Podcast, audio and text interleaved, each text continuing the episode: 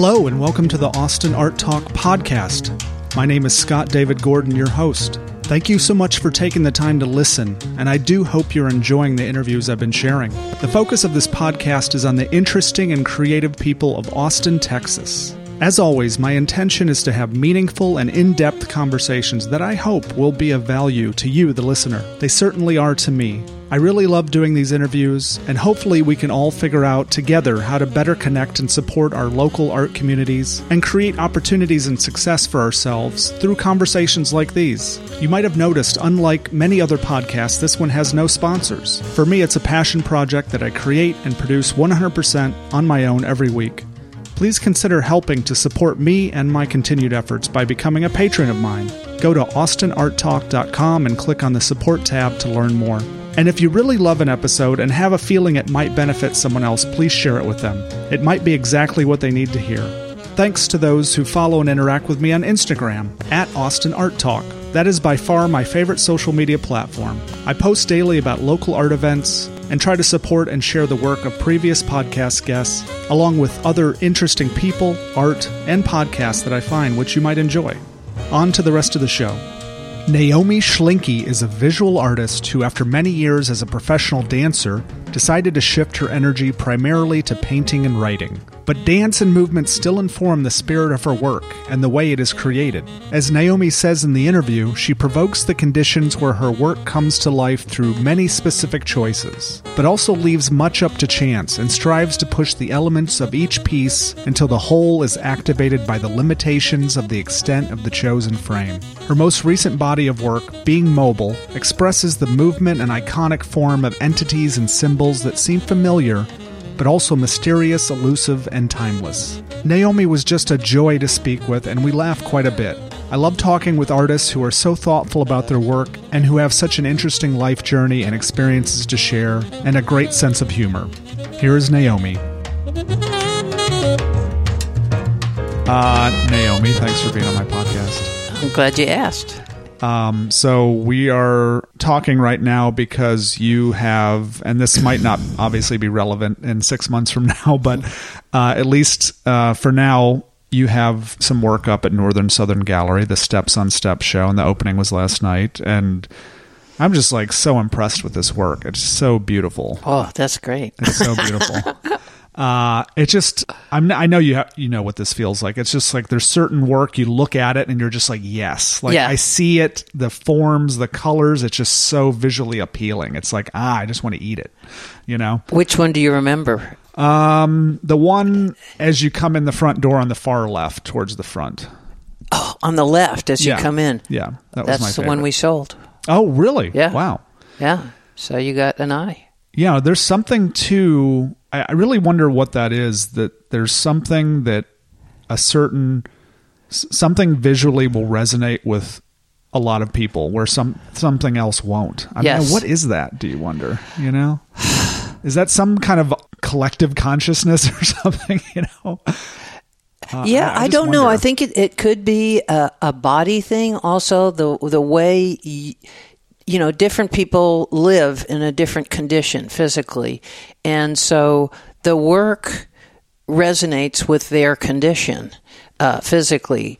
Uh, so you might get, you know, fifty percent of the people glom onto one painting and 75 to another and then there's a few individuals with just this one special one that Yeah. they like and i love the difference in people's reactions because there's this I forget who's who said it but there's this wonderful metaphor of for art that the artist listens to other people's interiors because when they hear what their work did when it went inside them Yeah. so they you can hear the space and how it affected them and so that's an interesting feedback on what your work is doing outwardly, how it affects people. And the one that you were referring to, someone else, unless this was you, started talking to me about it being more like sculpture.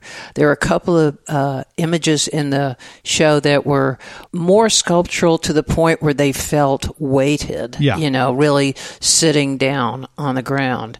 So, um, that's definitely a body transfer thing. Yeah, which makes a lot of sense since you're a dancer. Yeah, yeah, yeah. and I definitely yeah. want to talk all about that. Sure, sure. Is there anything else memorable from last night that any kind of feedback that you got that was that stands out or that was I was really, uh, I was kind of moved by how affected people were by what it means to create a totalizing, you know, environment for your work. It, it's very sometimes frustrating if people just like see a painting, check it off, go on to the next one, check it off, check it off. So as individual objects, but when the whole room is is kind of coated with this event, which it was. The walls were covered with that crinkly paper.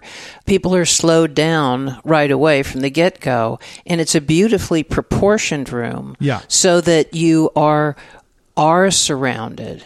It's very much like this studio a little bit, proportionately. Yeah, yeah. So the paintings spin around you. Uh, so that was really nice to see that people were stopped before they even went to any particular painting.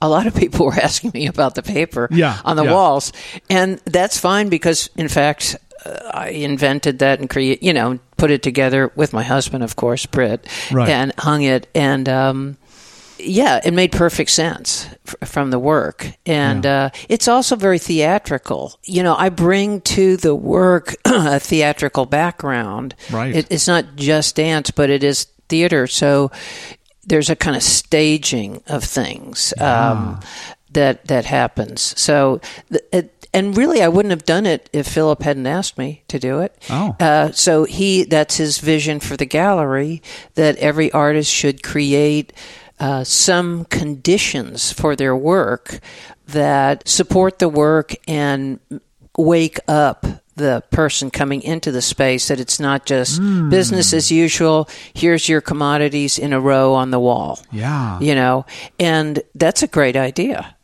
And I think that would uh, it's obvious with James Turner's work who's in the back room is Yeah. the painted shapes on the wall, the black I love shapes. that. I love Yeah. that. Yeah. Uh, the walls were beautiful. Bef- even, I mean, his work is beautiful. And I watched him make those shapes and, and the room was covered with those shapes before we put the work in. And they looked cool too. Mm-hmm. Yeah, yeah, yeah, yeah. But that is his work, those shapes also. yeah. So really it's just kind of extending the creative process Ah. into the environment. And if you've never done that or been asked to do that before, at first it's like, what? I have to do this? Yeah. But, you know, now it just feels like, well, of course, I'm going to do that again. you Yeah. know? But doesn't this in a way relate to the way you've always worked in a sense that you create works that are in reaction to each other too? Like you're creating uh, an experience or an environment? I mean, you've done that before. Well, I don't think I've ever done anything to the walls. Okay, to the walls. To but the like I know there's that one piece where you have like hundreds of small square images. Oh, yes, that's that right. almost seems like Yeah. something like that. Yeah, yeah. Uh, over at Gensler. Uh, The art- REM? Is Um, yeah, REM. REM, yeah. yeah. Yeah, they had that wall and they said, do something. I believe that's how it happened. Yeah, yeah. and and uh, it was thrilling, you know, of to have that over the wall. And I thought, you know what? This comes real naturally to me. Yeah. Uh, it's spatial and it's kind of constructing areas of more and less density. And I thought, I'll do some more of this. Mm-hmm. But it never, I just, you know, went back to painting. Right. Because I was really trying to build my ability to paint and my ability to make images and improvise. Um, so, but actually, pretty soon I'm going to be moving that piece because the office is moving. So I'm going to have to um, take it down and reconfigure it in a new office Yeah. space. How how it will flow and contract and will be interesting. And that's just a bunch of like, what are they, like 12 by 12? Yeah. Most of them are 12 by 12, but some are 8 by 6 and 6 by 6. And um, they're just made with black on white, India ink. And um, a lot of them were made by uh, actual Rorschach. Some of them, you know, squeezing two panels together. But then a lot of the others are poured, painted, all kinds of things. Yeah. And they're deliberately, just like these, they evoke life, but they don't spell out. They're just manifestations of living matter. Yeah. And maybe some s- remote suggestion of a narrative, but they're made for daydreaming. Most of my work is made for just dreaming, dreaming, Yeah. daydreaming. Un, if you lived with a piece for a long time, you would could start creating little stories, and then the gestalt would could switch because they often reconfigure after a while of looking. They flip, and um, like I, I had a piece when we were laying out the gallery show it was myself and Philip and my husband Britt and we were all had different opinions on which way the image appeared to be pointing Oh wow. and so like one person said well you know it's kind of pointing to the right and I said well I've always thought it's pointing to the left Yeah. so it all depends unless and then you stare at it long enough and goes like oh I see click how it would look Yeah. if you looked at it that way the whole thing flips Yeah. so I like that because I, I think that's one of the beautiful questions of art is how you see things, uh, not just with your eyes, but how you um, organize meaning in your mind. And you go over and over images and come up with a story or an identity, even if it's just straight lines, you know, Yeah. um, that, that happens. I wonder how that how does that relate then just to step back a little bit to daydreaming? Like how what would you how would you describe what daydreaming is or what's the purpose of daydreaming? Is it like a different reality, you know? Let me let me dream about that. no, well, the first word I would apply to that is dilation, like a dilated. Your pupils dilate; they open wider. They take in light.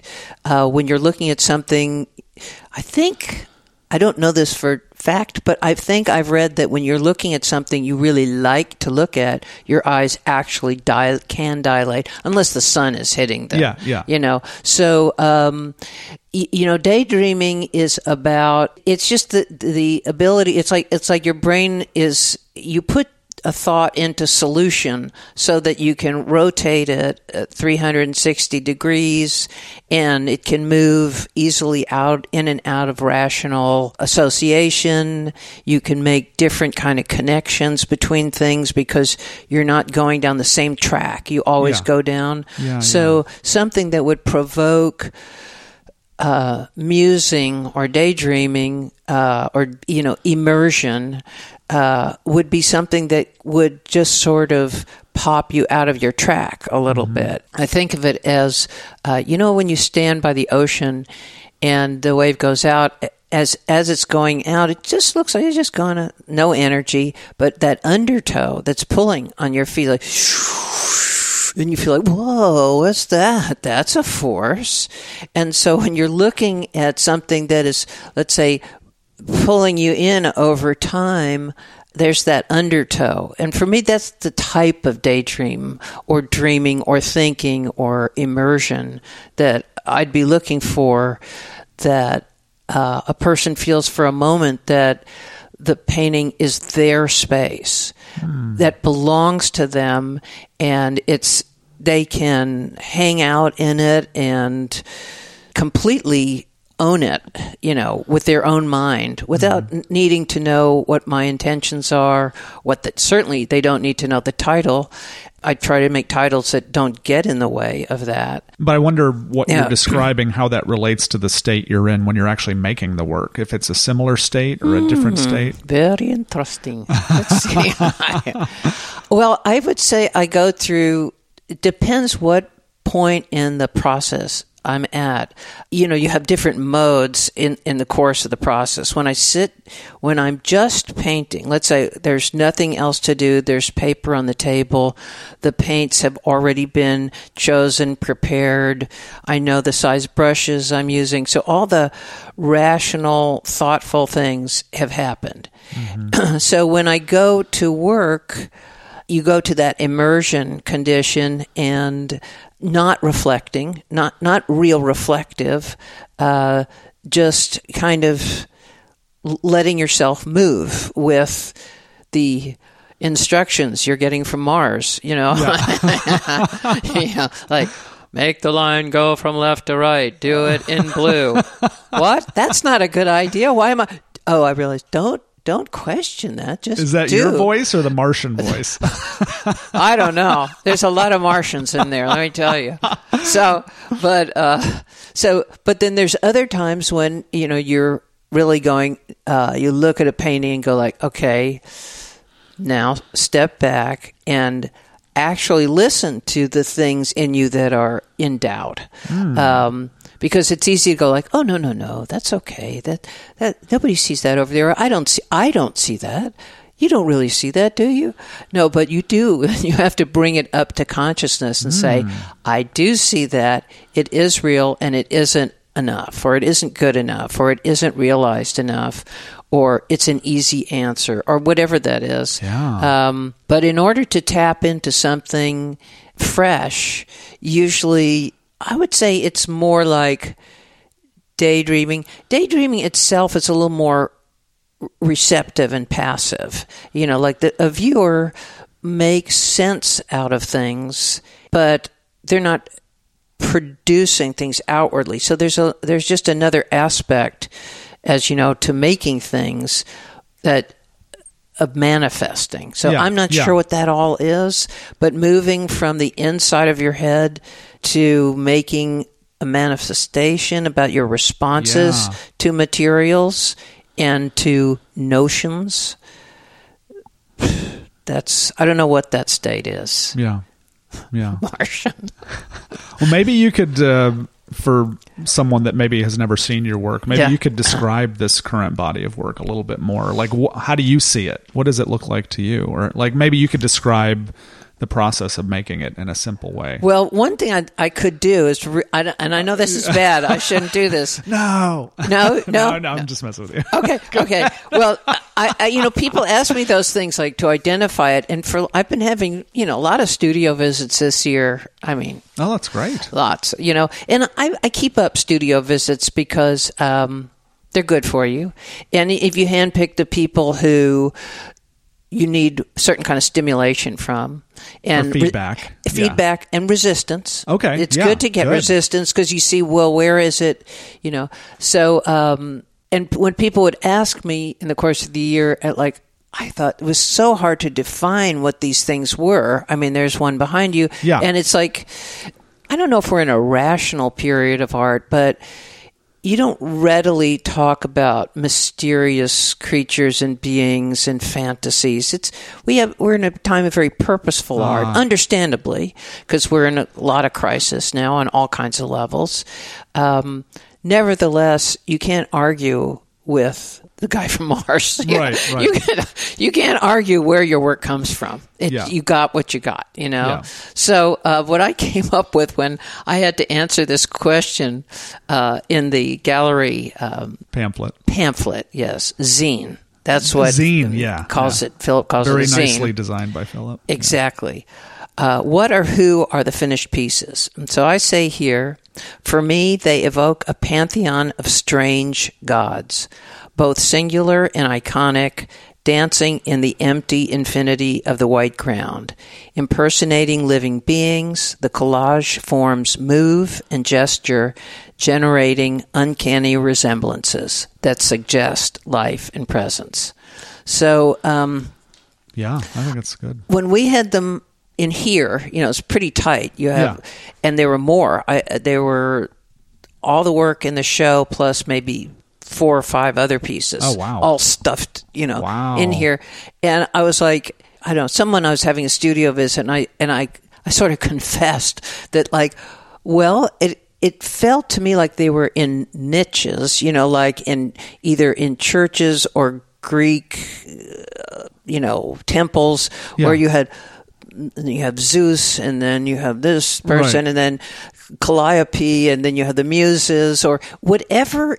It's a custom in human culture to have these this notion. We don't have it so much now, or it's the rotunda with these figures, the fathers of our country. So, but like these guys are strange, strange. They're not exactly altogether normal. Right, right. So uh, that's what they are. Is uh, in some ways I see them that way, which is another reason for the layout that they're so centralized because they're like iconic portraits of these creatures. And actually, the thing, the image that pops into my mind um, when I was in high school, you know, I was dancing and painting, and I'd write and everything, and um, I remember becoming fascinated with, uh, you know, I think it's Hindu, uh, the god, goddess, or god, somebody will correct me, Shiva or Siva dancing, multi armed, Mm-hmm. Yeah. with a leg, Yeah, yeah. and all the skulls and everything going on around the whole thing. And I thought, ah, this is great. A dancer associated with religion. I love Yeah, this. you yeah, know, it's yeah. like finally. Yeah. So, but um, also I was just fascinated by it, and I set out to make a. It was a four foot square. I drew it up, and I uh, was using yarn.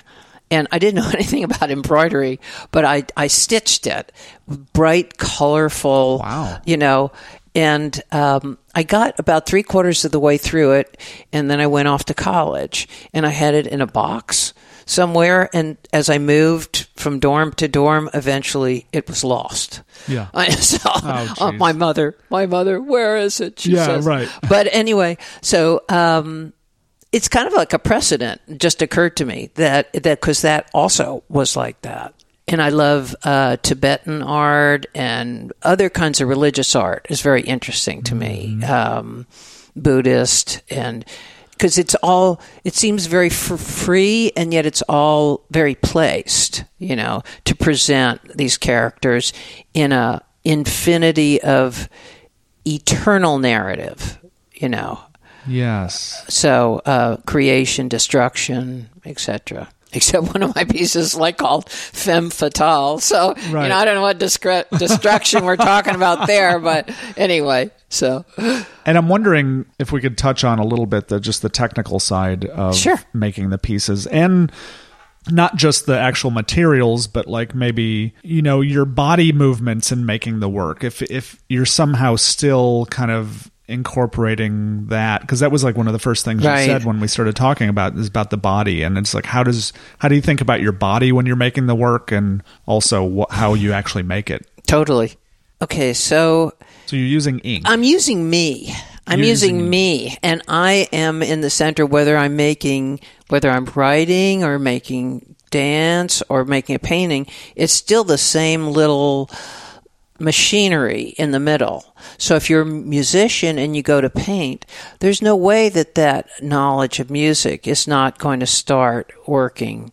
And and, and by the way, uh, uh, several people have called these very they have kind of jazz some people Oh. have said that they associate with the way it's jingling and moving you know so there's a but for myself um well when i when i started making uh, visual art in earnest uh I mean, I, I had been doing it all along, but it really wasn't till my late 30s uh, that I was doing it like, okay, now I'm going to plow into this. So you- I, I saw that in some ways you can click into uh, constructing images that are born of like this certain kind of purpose, visual purpose, like a man sitting quietly at his desk writing. I mean, that's a very specific image. You bring all kinds of things, but it has to read, excuse me, that way, you know. And of course, there are people who would paint that image with kinesthetic abandon or brushwork or, you know, but you can also have visual artwork that appears out of it's not as simple as AbX, uh, but a, a kind of engagement like uh, Chinese painting, a lot of Chinese painting and brushwork. Um, that's not AbX. That's that comes from a tradition of looking at breath and arm movements and and these marks as a an expressive end in itself. So, and what is abex oh, abstract expressionism. Oh, okay, I'm sorry. Yeah, yeah, yeah. I got Yeah. I just sorry. never heard it said that way. Oh yeah. You're too hip for me. Oh yeah, that's me, Hippatunes. so, um, and and also when then, uh, okay, so I had to make that split because I I I do have a series of, of a lot of earlier work that is very illustrative and storytelling Mm-hmm. and little cartoon panels and things Hmm. like that. And then I got, after a number of years, I realized I just decided uh, if I'm going to develop, I, I mean, I have to get on a boat, you know, which doesn't mean I Hmm. can't do the other, but so who knows? I'll pop back to that. So I started d- to develop that end of it, but going back to younger when I was in my teens and I would look at artists, you know, and I'd see people like Robert Motherwell and Deben Diebenkorn and all those people seemed to me obviously their work was full of movement. And if you're talking about life, you're talking about movement because everything, even things that appear to be still, are actually moving. There's no such thing as no movement Yeah, right. you know uh, and it's kind of a, just a belief that somehow embodying that into the work will be a conduit for other people to come into that condition that if they identify with breathing and moving that they can also enter in to the artwork. But some people can't. Some people really need something very concrete and rational out front. Um, so they have to go to a different artist i Yeah, guess. right, right. Can't work make work for everyone. yeah. Yeah did i did i get there? Did and I think question- so. I mean, I think what what's coming up for me, and we don't have to like jump on this right this second, but I definitely do want to explore or talk about your dance career a little Okay. bit too. Yeah, I just sure. want to understand kind of like how that happened and what it was like, and I The mean, how did yeah dance yeah because I, you've already mentioned yeah from a young age you were. Right. You knew you were going to be an artist of some sort. I'm Right, right, right. You were doing Yeah. writing and painting and yeah, dance. yeah, yeah. Well, I just thought um, I certainly didn't think of it as a profession, nor did anybody in my Okay, family. okay. I mean, um, but the whole family was artistic, uh, but just for the love of it, you know. So, and, and dancing, we danced in my family. I mean, Oh yeah. um, you know, we had, uh, I'm Jewish and we had a Friday night Sabbath and, uh, we would turn on music and do swinging, folk dancing and screaming and running around the living room. oh, that's awesome. and I had, this is kind of, uh, I remember being, you know, like maybe seven or eight and wearing uh, what I thought was like a tutu, and but it was really just my petticoats and Yeah. doing serious, dramatic performances in the living room. Oh wow! You know, and so and uh, whirling with great, you know, this performance uh, energy. So, um, and my mother loved to dance. My parents danced together, so it was. It just seemed natural. All of it just seemed like, Yeah. well, that's what you do. It's like some people just pick up the fiddle and play it. You know, Yeah. I mean, then you get to your late teens and reality is starting to set in. It's like, uh oh, how is this going to fit with Yeah. anything reasonable? right, making a It's living. Yeah. not. That's the answer. It's not going Ah. to fit. You have to figure out a way to kind of get around the system a little bit and uh, stop thinking of your life in a way that will make it safe for other people. You know what I mean? Because your parents are going, you know, I wasn't thinking right away about getting married, having kids, and all that. So, um, but I, uh, I went to, I think the thing that probably was a turning point in terms of what could be possible was at the end of high school, I went to a summer at Jacob's Pillow in Massachusetts. It's a all summer dance camp Yeah, with yeah. guest artists, professionals. It's a whole, you're just surrounded by professional dancers. Wow. So I went through that and I went from there to, uh, I was at a semester at University of Texas, and I didn't think I thought, well, that's the end. You know, there's nothing. Either I go to New York, which was too overwhelming for probably a little girl from Dallas, you know, or something. I yeah. didn't know what I didn't know. As a lot of people in your late teens, I didn't know where do you go now. What do you? How do you do it? Yeah. How do you do it? So um, I had a, I was in a dance class at UT, and the teacher just said, you know, you're really good. You should think about doing this professionally or at least go to a school that offers a degree in the arts that you can have this as a major. And I said, Really? They have such things? I mean, that's how life Yeah. happens. Yeah. It's spooky. Uh, so if it weren't for her, I Wow. went then to the University of Wisconsin Madison as a pretty famous dance department. I met and trained with a lot of uh, not faculty who that's their life is being faculty, but the guest artists are the people that really make the difference. Yeah. because they're they're in the middle of their lives professionally, and they've come to work for four months or five months, make a piece, and train these Right. college kids. So, uh, and then I went from there to San Francisco. I did a lot of my own work and teaching and had a studio for a while.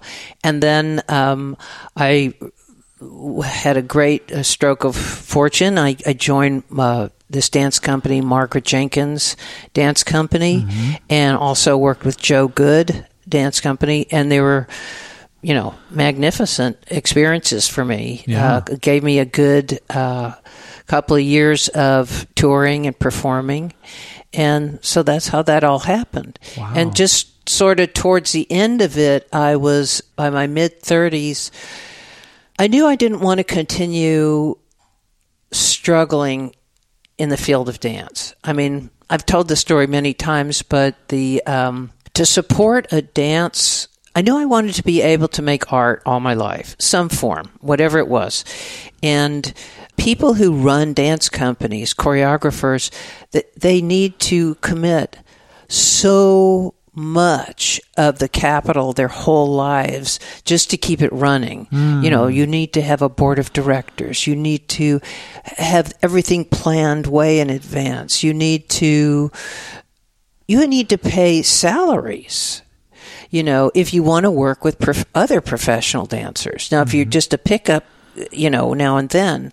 So I thought, uh, and I'm basically an introvert, as most artists are. Right. So I just thought, and I knew writing and painting were, were right there for me. So I thought, and I had had three knee surgeries.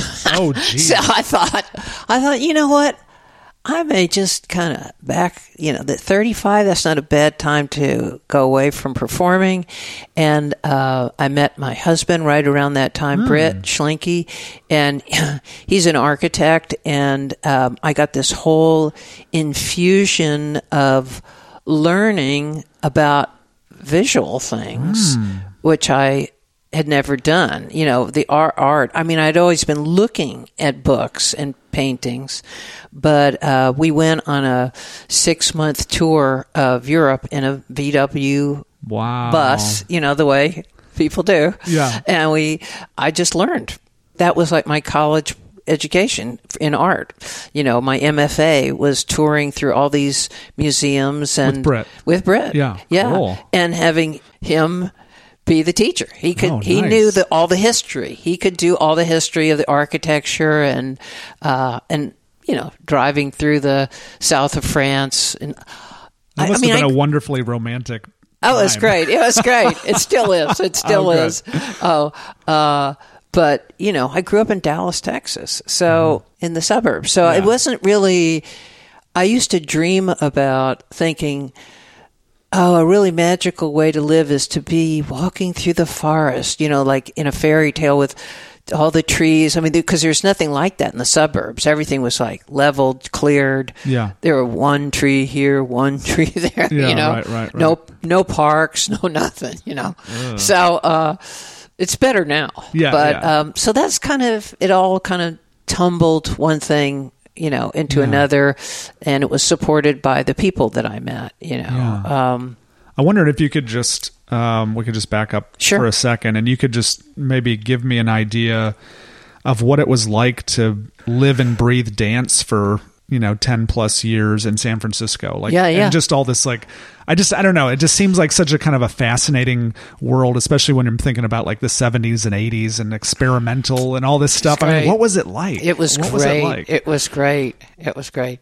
I was like, I often say, I mean, I'm so glad I was born when I was because, I mean, being in San Francisco in the 70s, it was both, I think both New York and San Francisco, the cities were, you know, they were a little run down Yeah. at that time, but still, what that meant was there was lots of low cost rent and Yeah. studio space Yeah. for you know dance studios and things like that. So um, you could just focus on your art instead of stressing about I don't know where to begin on that. It was just like wide open. I mean, the the city and of course all the people I was hanging with were all you know dancers and artists and musicians and um, it sounds like a rich life It it, it was it was it was uh, well. It was also kind of like you can't couldn't do it for too long. It was all Oh, okay. also a lot of fumes of right various uh, ingesting various things. Yeah, yeah. Lots of ingesting, running to the beaches, and then going back to the studio, and you know. So Wow. um, I don't see where to start on that. Uh, maybe just um, kind of relate what it's like to just be you know maybe some memorable experiences of being in a dance performance where you've kind of reached some kind of height of Oh, okay. you know, experience. I, I can do that. Uh, the first one that comes to mind is um, uh, we were touring. This was with Margaret Jenkins, and um, I was in a duet uh, and with this other woman, and there was this. She stood in stationary, and my part was circling her, and it was all in silence. There was no sound at all. So just doing that in total silence on a stage, you know, is very intense. And she did almost nothing. She did a few gestures like this. So I had to carry the whole thing. So I had to be in it 1000%. And one performance in particular, and you know how that goes one performance is this way, another is another way. I had no idea that I was doing this, but I became so engaged, and I, I remember the movements we had to do, and da da da da da, and this whole thing is going on in silence, in silence, and then we finished, and there's this long, still pause, and the the audience freaked out. I mean, it was just like it's in the middle of the piece, and I hadn't realized how much I had invested hmm. just now. And and they did that as an outpouring of in response to the investment that they were when people applaud like that they're saying thank you you took me somewhere Yeah. um, you freed me for a moment from the limitations of you know i got in my car i drove to the theater i got in my seat i had spaghetti for dinner and now do your thing okay and suddenly they went somewhere else Yeah. and so and i went oh my goodness that was a revelation what it means to touch people that way then it's a spontaneous you know pull and and i i was happy that while i was doing it I was in another space. I wasn't like thinking about the audience or thinking uh, just completely in that. or thinking about the movements even like Yeah. what's next you're just Oh no, God, yeah, no. And I also did. Um, there's I did a period of of pieces for myself before I was dancing with other people that um, in, other people's companies that were much like my painting structured improvisations. That was very big in san francisco at that time. And that takes a kind of that's a kind of performance uh, experience.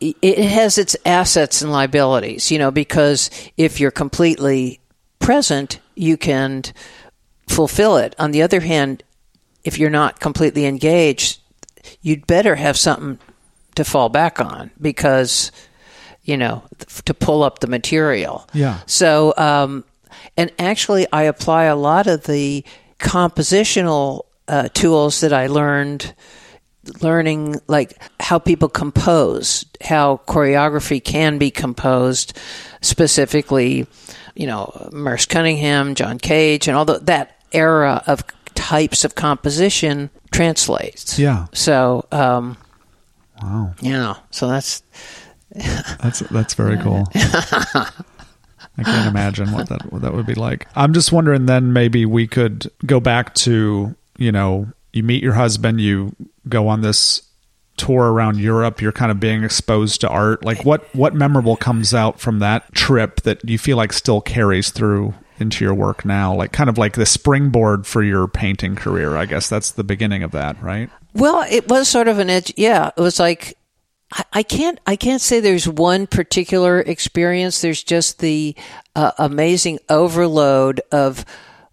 Well, one thing I, I really saw was environmentally there was so much more engagement um, because there was so much more history, and a history that included the building of beauty into the environment in terms of parks and and also the history, feeling in the buildings, you know, how many lives have come through here. Yeah. You know, or uh, like I was saying, just the endless rows of, I think there's cypress trees in the south of France moving forever in rows Yeah. over horizons.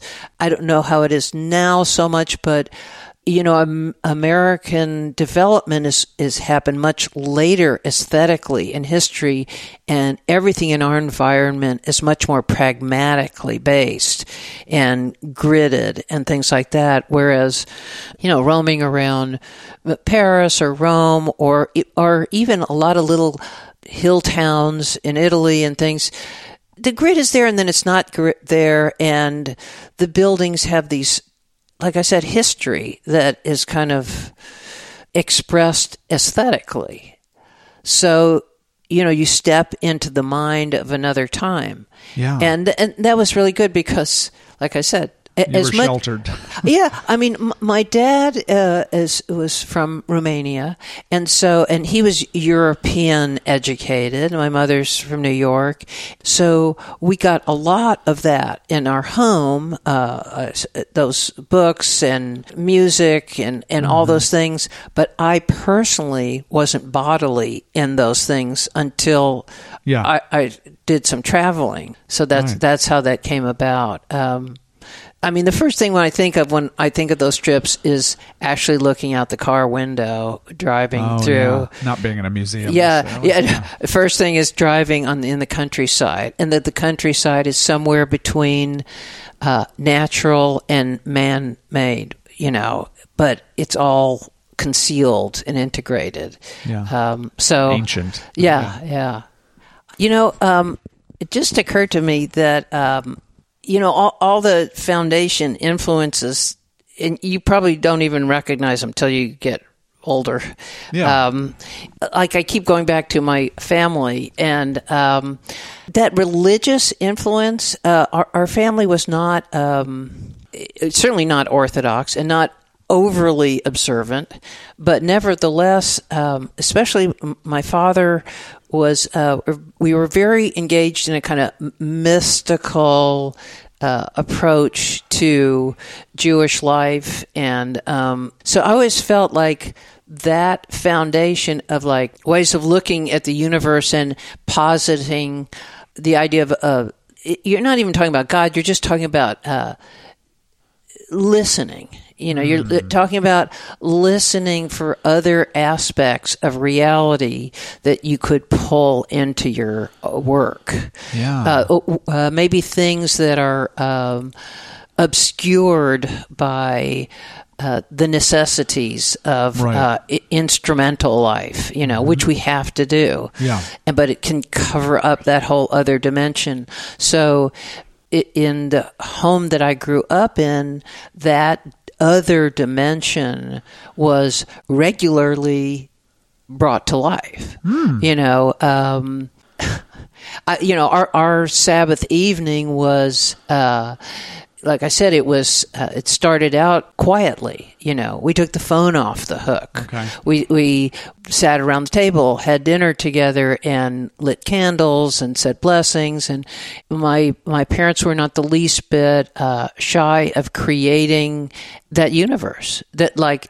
And it's not like, oh, bow your head and, you know, you're in bed. No, it's none of that. It was just like, let's participate in this wonderful thing. And it has nothing to do with earning a living, watching TV, all of those things that you're not you're not just a consumer. Hmm. You know, I mean, there's this other aspect uh, to your life. So Do you still have any kind of like slowing down, listening, ceremonial type yeah, I practices sure do. in your yeah, life now? yeah, yeah. I, I mean, aside from uh, attempting to keep Friday night observance regular, Hmm. um, uh, I mean that's all very natural uh, to to me. Um, I also do TM. I do. Yeah. I'm a meditator. Right. I do. Uh, I try to start my studio practice uh, every day with meditation. Hmm. Um, we're a little off practice right now, but uh, Britt and I do uh, Tai Chi in Oh, the nice. evenings at home. We we studied in San Francisco. We got for a couple of years, and when we got here, we. We just decided let's just not have to drive the car and go Yeah, someplace, yeah. and we don't need someone to start correcting the angle of our joints. Right. We've been doing this enough years that we'll just do what we need to do. So um, that's a wonderful meditation too. Yeah, yeah. And so g- just participating in all those different systems um, invites a s- different outlook on you know living. That's outside of the kind of the mainstream hustle bustle, I- exactly. you know, exactly. consumerism, Yeah. going to work and all this. Right. Right. Are there any blessings in particular that you remember from the Sabbaths with your family that you really love? well, they're all in Hebrew. Oh, okay. and they're very the, things that were beautiful about them. Um, I, I knew some of the I knew the translations, but uh, we did them in Hebrew. Uh, but really, was the the music that went with them, the singing, um, and we would uh, harmonize a lot. The, spontaneously, uh, I had wow. two older brothers and a younger sister, and my father and mother, and everybody. I used to laugh and think, well, I would feel sorry if one of the kids was tone deaf because that just didn't exist. You're expected to just start, you know, making up harmonies, you know, Yeah. carrying tunes and stuff like that. So um, I guess music was really the medium for the that experience in a lot of ways. Yeah. So there's another modality, Right. you know, uh, and I think that's the best thing for kids. It's it's just abnormal the lives we live now, where singing, dancing, painting, little plays that comes so naturally natural to children. I don't want to be down on computers, but they need to use their hands, their real hands, with real materials, uh, and that's another thing is. I do think the work comes from engagement with the materials uh, ultimately, and that's just like being a dancer.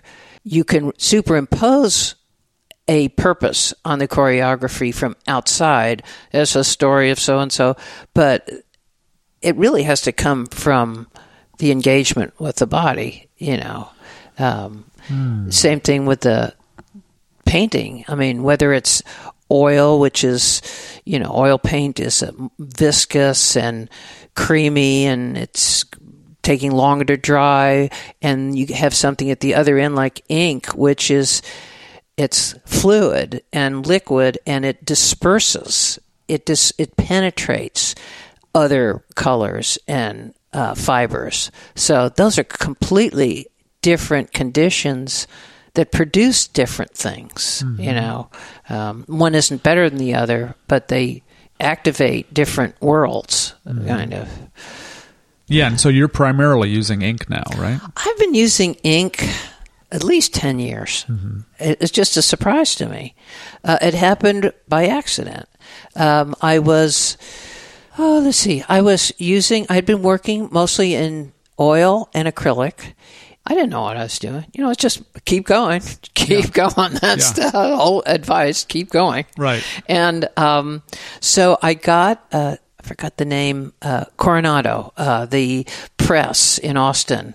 Uh, I, I, Yeah. no. I, I uh, used to work with them. oh, okay, doing cool. their photography for the Serie project. yeah, Yeah. I think I'm in that. Oh, you're in that. Oh, cool. yeah. Okay. And so uh, I was, artists were uh, making recommendations to them. They were doing this outreach and inviting people from them. They may still be doing that community in to do who have never made prints. People, myself, and a lot of other artists who.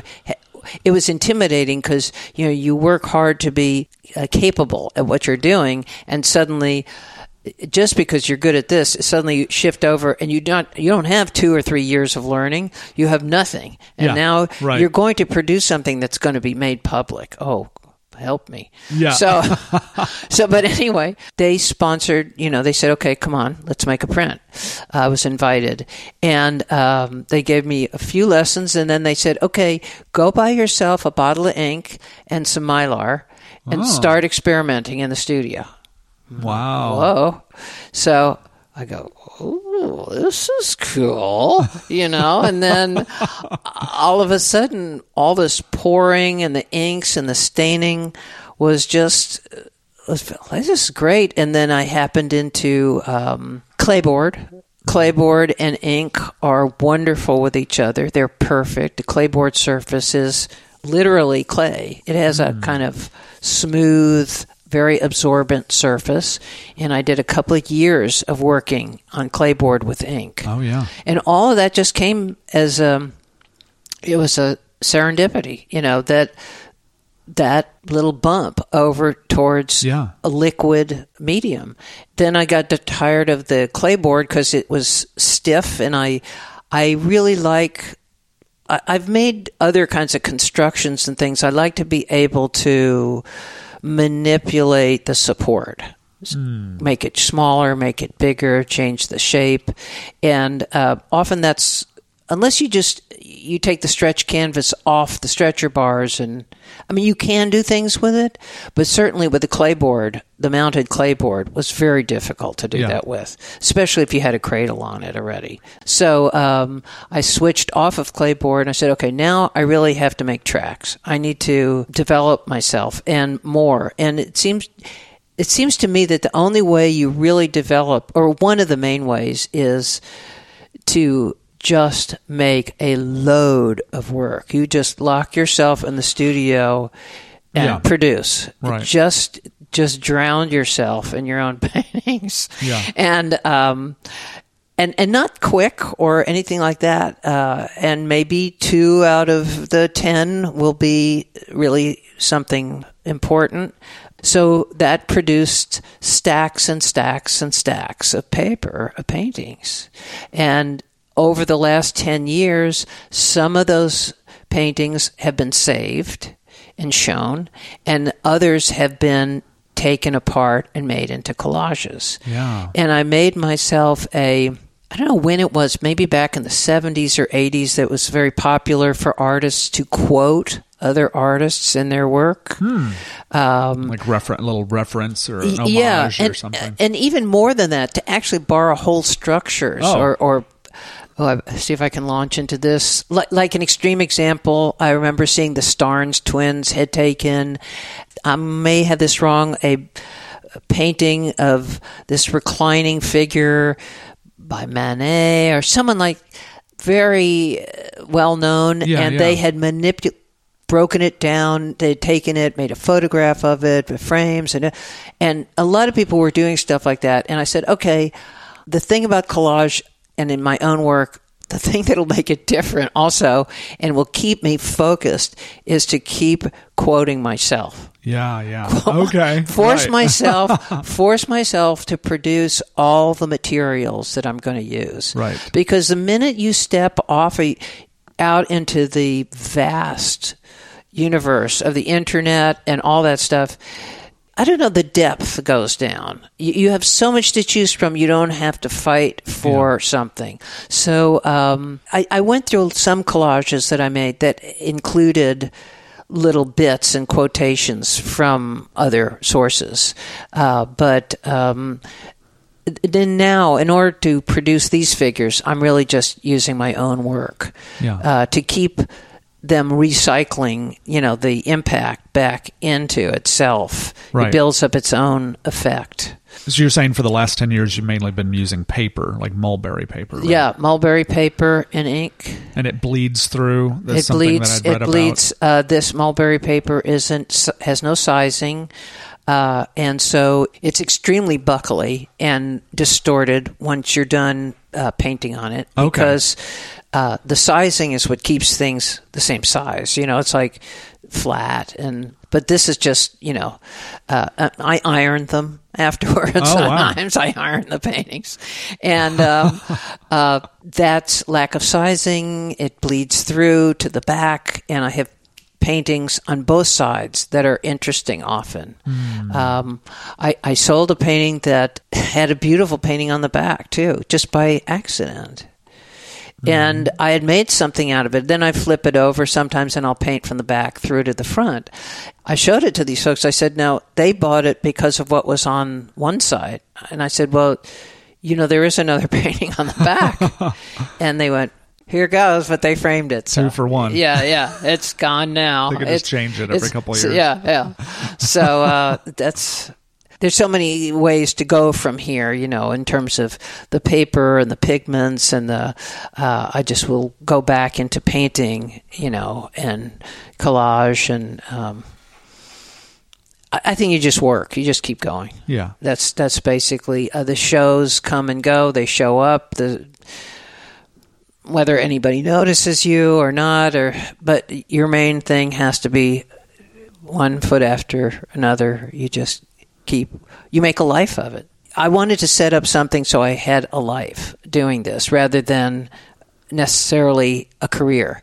A career is like can be called and this and they taught PhD and then they taught here and they received this award and this prestigious show and they're in this, this collection and that collection. Well, that would be lovely, but I don't know if that's you know what I mean. That's Yeah. not. I, I didn't see putting. I didn't see myself as a candidate for that kind of life, and um, it wasn't the motor that was going to push the cart along. You know, Yeah, the, yeah, the yeah. cart was being pushed just by making the work and coming in the studio and getting this cycle going of day to day life, which is why uh, I set it up that way. Yeah. Because So I, yeah, was that a hard decision? Was it an obvious decision back when you went on that tour of Europe and you came back and you're like, okay, I'm not going to pursue dance professionally and more? How can I have a life in art? You're like, okay, I'm going to be a painter, and then that was it. You're just like, I'm paint, I'm a painter now. Yeah, I know it's insane. um, um, well, it was very helpful that I had uh, married an architect and an artistic person, uh, so we could set that world up together. It was uh, mutually reinforcing, which is necessary if you're Yeah. going to keep going. And I, I just like I had things I said before, reasons I didn't want to stay in public life, uh, which dance is ecstatic and wonderful, but it's very public and limited by real conditions. Like your Um, knees. like your knees, or even if you're the choreographer, uh, just. Well, anyway, I won't go into that. Okay. Uh, dealing with people. Yeah. Um, okay.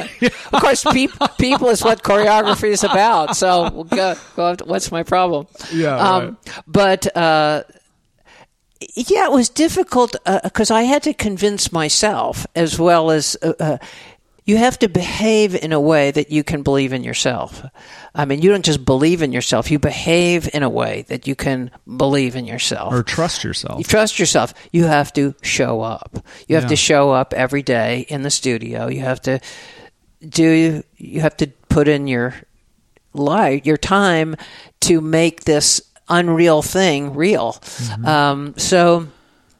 I just had the good fortune of the financial resources and the emotional support to pursue it. And uh, we were living in a little house on uh, Presidio Park in San Francisco.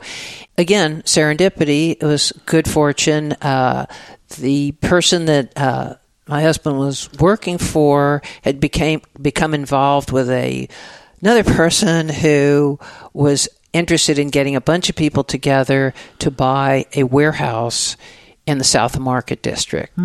So, perfect. We bought. Uh, we were in a. Um, we didn't own our loft. We were members of a what do you call it? A collective, or and um, we owned the building in common. I see, And I we see. each had uh, space. Uh, so that was the first time I had ever really had my own space, Hmm. and that really was quite. That kind of like.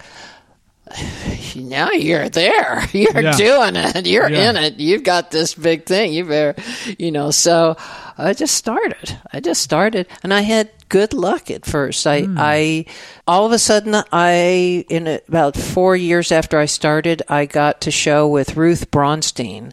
Uh, was it a really wonderful gallery in San Francisco at that time. She had a program of introducing new young people, da da da, etc. And I got picked up. So that was kind of miraculous, Yeah. you know. Um, And how long have you been in Austin? since '94. Okay. Yeah, we, we left San Francisco for a whole bunch of reasons. Uh, one, of course, is the li- life. You know, you can't you can't afford to live there for the rest of your life unless you're a millionaire or you find some way to work it out. You know, Yeah. you live in Oakland, the edge of Oakland, and then you you know so. Um, both Britt and I, my husband, uh, our families are here in Texas. Oh, okay. Yeah, so it kind of made sense to start. You're in your 40s. It's time to really start that next chapter of commitments. Mm-hmm. Uh, you're, the road is splitting. You know, uh, the people, some people going this way, some people going that way, and uh, so we picked Austin because where else in Texas? Yeah. Right. You know, you know, Right. and uh, so it worked out very well. You know, Mm-hmm. it did. I would love to see Austin keep growing its artistic Yeah. opportunities. Uh, more people like Philip Niemeyer and Northern Southern with you know adventurous spaces uh, keep going. You know, Yeah. we need more of that. Uh, not not just people who are just commercially vending one painting after another, but who are really have visions to have spaces that maybe they cause some ripples. You know, Yeah. it's more than selling paintings. Yeah. That- like creating this experience that Yeah, actually and Grey Duck could is- influence someone. Grey Duck uh, does uh, tries to do Yeah, that also. yeah. You know, uh, so it's it's a it's a good. I think it's a good new trend to uh, to have people like that. It's a slightly different generation. Of course, as a result. It makes more sense not to maintain what's called a stable of artists because you're not working to develop certain careers and build them up so you can sell more paintings so that their prices go up. The way I see it, both Philip and uh, Jill Schroeder are curators, and they are curating their spaces, and they invite people in for these shows. They sell some of the work, but it's that's wonderful idea. Yeah, you yeah. know. What thoughts do you have about collectors? Just, I think that's kind of something a lot of artists talk about. It's like, where are the collectors? You know? Oh, you mean in Austin? Yeah. I don't know. I, I don't think about them too much. Oh, okay. That's I don't good. because I I think if they knew my work, th- th- uh, there would be more. I'd be out there more. But um, there's this connection between perception of uh, whether they like the piece, but also perception of my value as a um, identity, my identity, and where I am in the field, and how much recognition you have, and so um, what we need in Austin are collectors who are don't care that you live in Austin. That because you know sometimes uh, when I moved from San Francisco to Austin, okay, I had a show. Uh, th- during the first two years I was here, I had a show back in San Francisco, and a man from Austin bought my work in San Francisco, but he might not have bought it here Yeah, in Austin. right.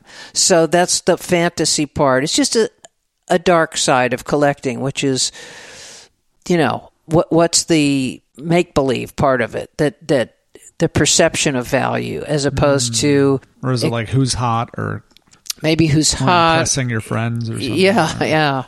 I don't know, but I, I uh, feel like that's such a different level of the art world that I think most of Austin is, or that I'm a part of. Is just like most of us just like love each other's work and wish Yeah. we could buy it. And, Yeah. I mean, it's not like yeah, you know Christie's or Right. Miami Basel or whatever. Right. Like it's just it's like a, a I, I give my work away as much as I can, but you know the problem is you do have to maintain your prices Yeah, the same. So if you sell, um, and and prices here are very very low. yeah, Uh, when I moved here, uh, okay, that was 1994. I had a piece that was oh maybe 24 by 30 that I had sold just sold in San Francisco for almost three thousand dollars. That was in 1994 or Wow. three.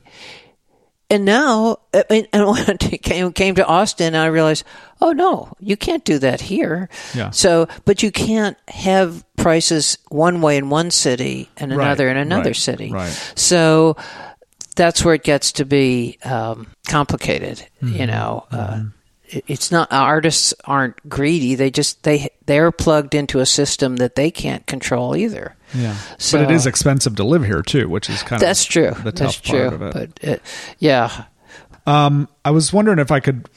I thought maybe towards the end here I could just mention a few words that I noted when I was doing research for you and see if any of them like spark anything that you really want to feel passionate about talking about. okay, So I'll just read them all out and then you can kind of pick whatever you want. Okay. Tarot, tarot. Jungian archetypes, uh, yin and yang, chance, because I was thinking about the chance of the ink, like it's Yeah, just, like, very left up to ch- Yeah. dreams. Yeah. Any of those spark anything that you think might Well, someone funny- might want to hear about? Well, I don't know about that. Okay. but I I rely on the guy from Mars, you know, in my head. Yeah, so yeah.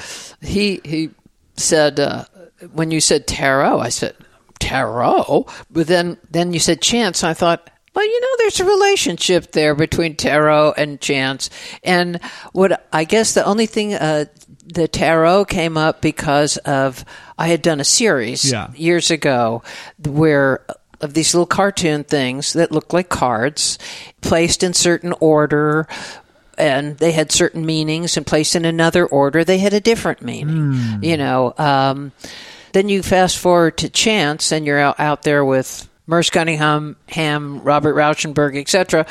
It's not really chance, you know. It's chance and it's not chance. It's kind of the skillful manipulation of forces inherent in materials, you know.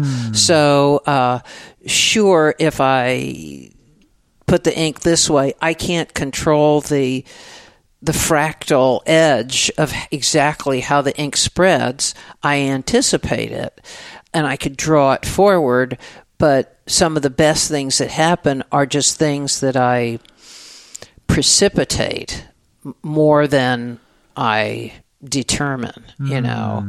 Yeah, I know I've used the word chance and it's slippery because really there's so much intention in what you're doing in every step you take in the studio. Yeah, all these choices you've made. Right. And there's all that intention and and choice. I guess chance is the luck, the serendipity that all of the things that you can control and the things you can't control come together in a beautiful crash, you know, Yeah. and produce something better or unexpected than you could do like with all your rational controls, Right, right, you know. right. We've touched on a little bit a few times, but I'm wondering if it would be interesting to talk about the actual physically making your work Okay. at all. I can do that pretty quick. Yeah. Um, talk the current work. Like what is the what are the what are the steps? Well, if we're just talking. Yeah. we won't go all the way back to how I make the paintings that go into the collages. I mean, unless you got because that's a whole process. Also, Oh, it is. Okay. Yeah, I mean, briefly about the paintings. The paintings are are and I don't know that the, any of this is going to stay the way it is. So, in the last chapter, the last two to three years, Right. say, um, like I said, the materials are selected. That that is that mulberry paper, which is fibrous, super absorbent, and uh, tears beautifully, is forgiving, is all all kinds of things, uh, back to front, front to back, and I use the ink, which is water based. So all these provoke certain conditions, and I use the conditions because of my own temperament and the way I look at things. Okay, so there's that. Then there's the triage, the selection of who shall live and who shall die. Yeah, you know. right, right. Uh, so the paintings are like, oh God, I'm never going to touch that. That's forever painting.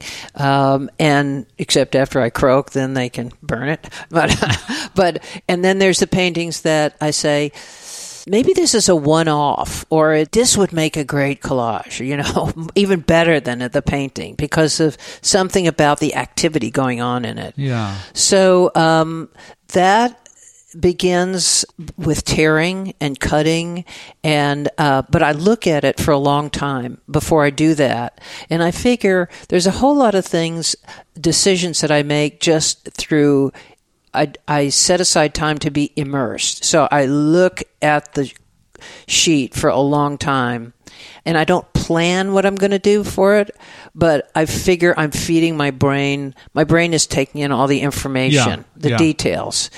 And then actually, the first few, I do the biggest tears or cuts first. Of course, that's kind of scary. Yeah. You know, it's kind of like, farewell. You, because some people would say, but, but that has something you could save. No, that's, I figure that's part of the uh, offering up the painting to the gods. You Yeah. know, I'm making a sacrifice. I'm, I'm, I'm going to get something by giving something up. Yeah, You know, so okay. I close my eyes. I do. I Oh, close wow. my eyes and I kind of say something simple like, I'm going to separate this along the maybe a curve or a longitude or it's a lot like performing in dance because I just uh, close my eyes and I get quiet and then I just follow the directions that I'm getting, you know. Yeah. So um, It's like a ceremony too. a little bit, like. yeah, ri- ritualizing it a little bit. Yeah. I get my big chunks and then I look at all the big chunks and um, often I go through and uh, it's a little bit more rational and I kind of cultivate them a little bit. Like if there's something really annoying or distracting or I just I'm trying not to make them appealing. I'm trying to make them respond to my own response to this. So, and I'm not doing it because it's on its way to becoming part of a piece.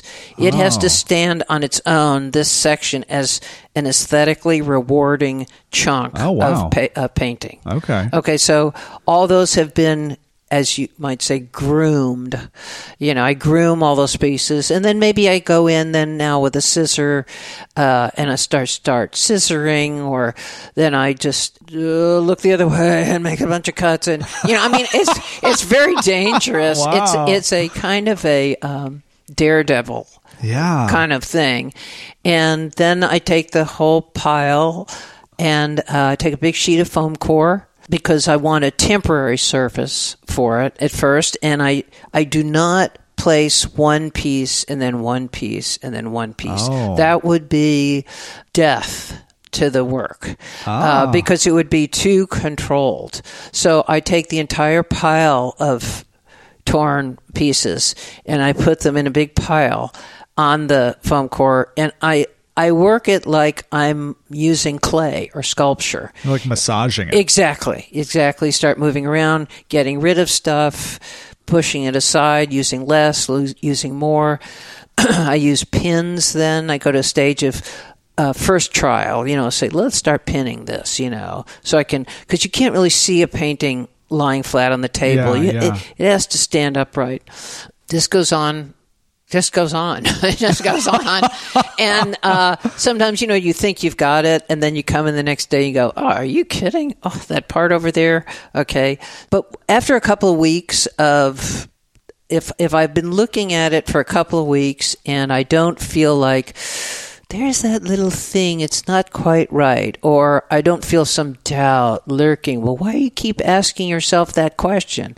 And if it just stays like, I'm cool, man. I'm really here. I am so here.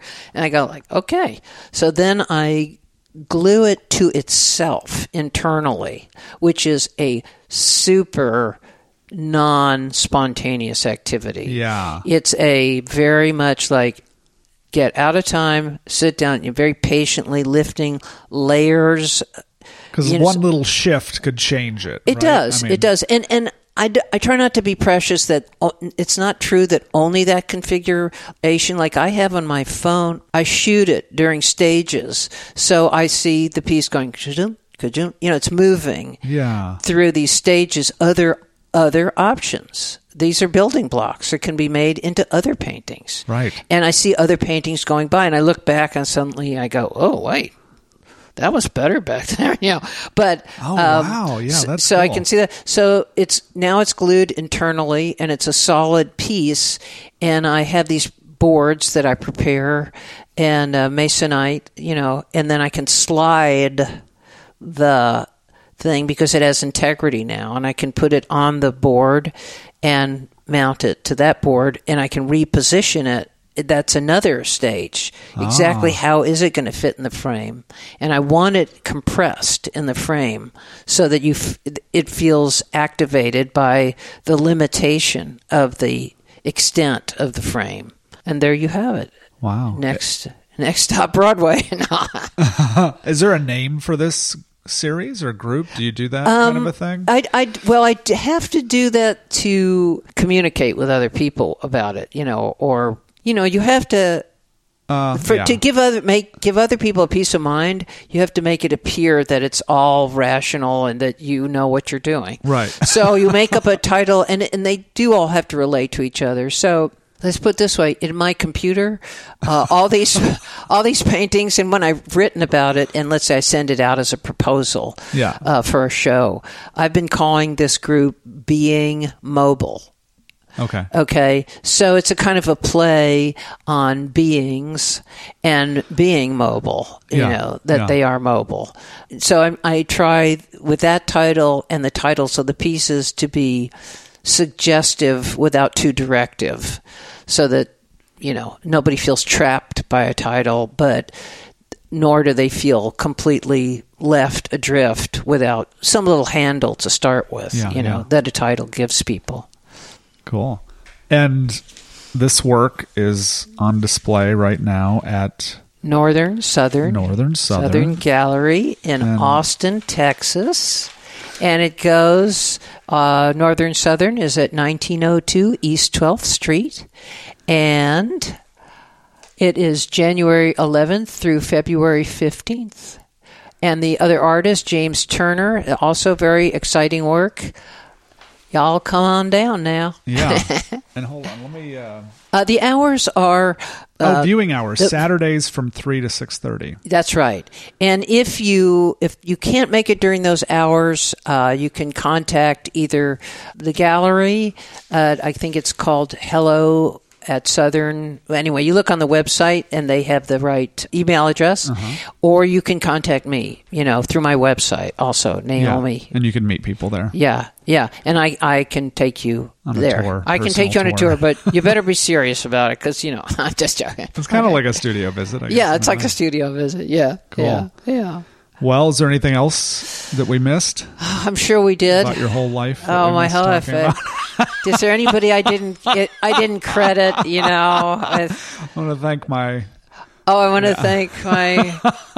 Well, I I thank my parents for moving to Texas. I mean, you know, they, we would have I would have been growing up in New York, and that could have been good. But uh, one thing that's great about uh, growing up out here is is is space. Yeah. You know, I always feel when I go back to the East Coast, like it's like everything is just so packed and Yeah, it is. Uh, and there's so many people. crumbly and old and everything. And so, mm-hmm. uh, Well, cool. Well, thank you so much for your time, Naomi. thank you for doing really what you do. Really enjoyed it. Yeah, it's fun. All right, cool.